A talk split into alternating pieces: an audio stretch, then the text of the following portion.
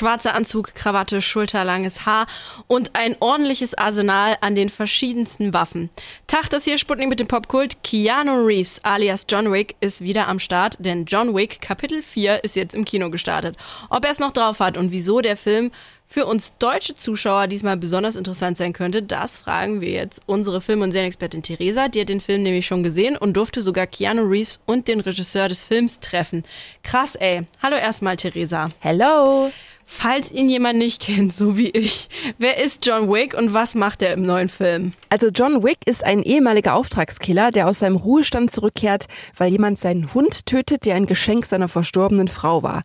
Das Besondere an ihm ist, dass er sämtliche Kampftechniken beherrscht und quasi unbesiegbar ist, obwohl ständig jemand versucht, ihn umzubringen. In Kapitel 4 ist das nicht anders. Also, Sie wollen ihn töten. Sie wollen ihn töten. Und ich will ihn ebenso töten. Was ist mit Ihnen, Mr. Wick? Ich werde gleich Sie töten. Diesmal führt ihn sein Rachefeldzug nach Japan, Paris und auch Berlin. Deshalb war Keanu Reeves vor kurzem auch nochmal in unserer Hauptstadt und hat erzählt, dass es für ihn ein Highlight war, in den Filmstudios Babelsberg zu drehen, weil die ja auch schon eine lange Geschichte haben. Yeah, I guess coming to the city and then getting the chance to work at Babelsberg Studio, I think would probably be one of the highlights. Just the history of that studio and getting a chance to make a movie there is very exciting. Okay, wow, lass uns da mal genauer drauf eingehen, Theresa. Also einige Szenen spielen nicht nur in Berlin, sondern wurden auch dort gedreht, ne? Genau, und manche Szenen wurden auch in Berlin gedreht, die dann aber nicht Berlin sein sollen. Es gibt beispielsweise eine krasse Actionsequenz am Triumphbogen in Paris. Dafür wurden einige Szenen am ehemaligen Flughafen Tegel gedreht. Und eins meiner Highlights ist eine Kampfszene, die von oben gedreht wurde. Du siehst Keanu quasi von oben, von Raum zu Raum hechten und das wurde in Babelsberg gedreht. Und sonst sieht man noch die alte Nationalgalerie von außen. Das stellt einen Nachtclub namens Himmel und Hölle dar. So ein bisschen wie es Berghain mit einem witzigen Gastauftritt. Und dann wurde noch im Berliner Kraftwerk gedreht gedreht, auch eine der geilsten Szenen mit ganz viel Wasser. Regisseur Chet Stahelski war ebenfalls zur Filmpremiere nochmal in Berlin und war sehr angetan von der Stadt als Drehort.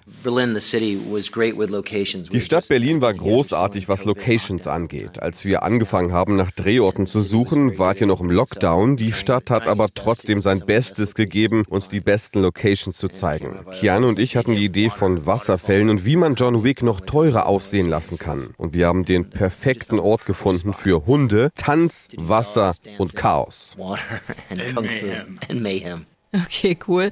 Und so eine Kampfszene von oben klingt wirklich krass, wie bei so einem Computerspiel eigentlich. Richtig, das ist auch einer der Einflüsse in den Film. Regisseur Jet Stahelski hat auch nochmal erzählt, woher er seine Inspiration nimmt.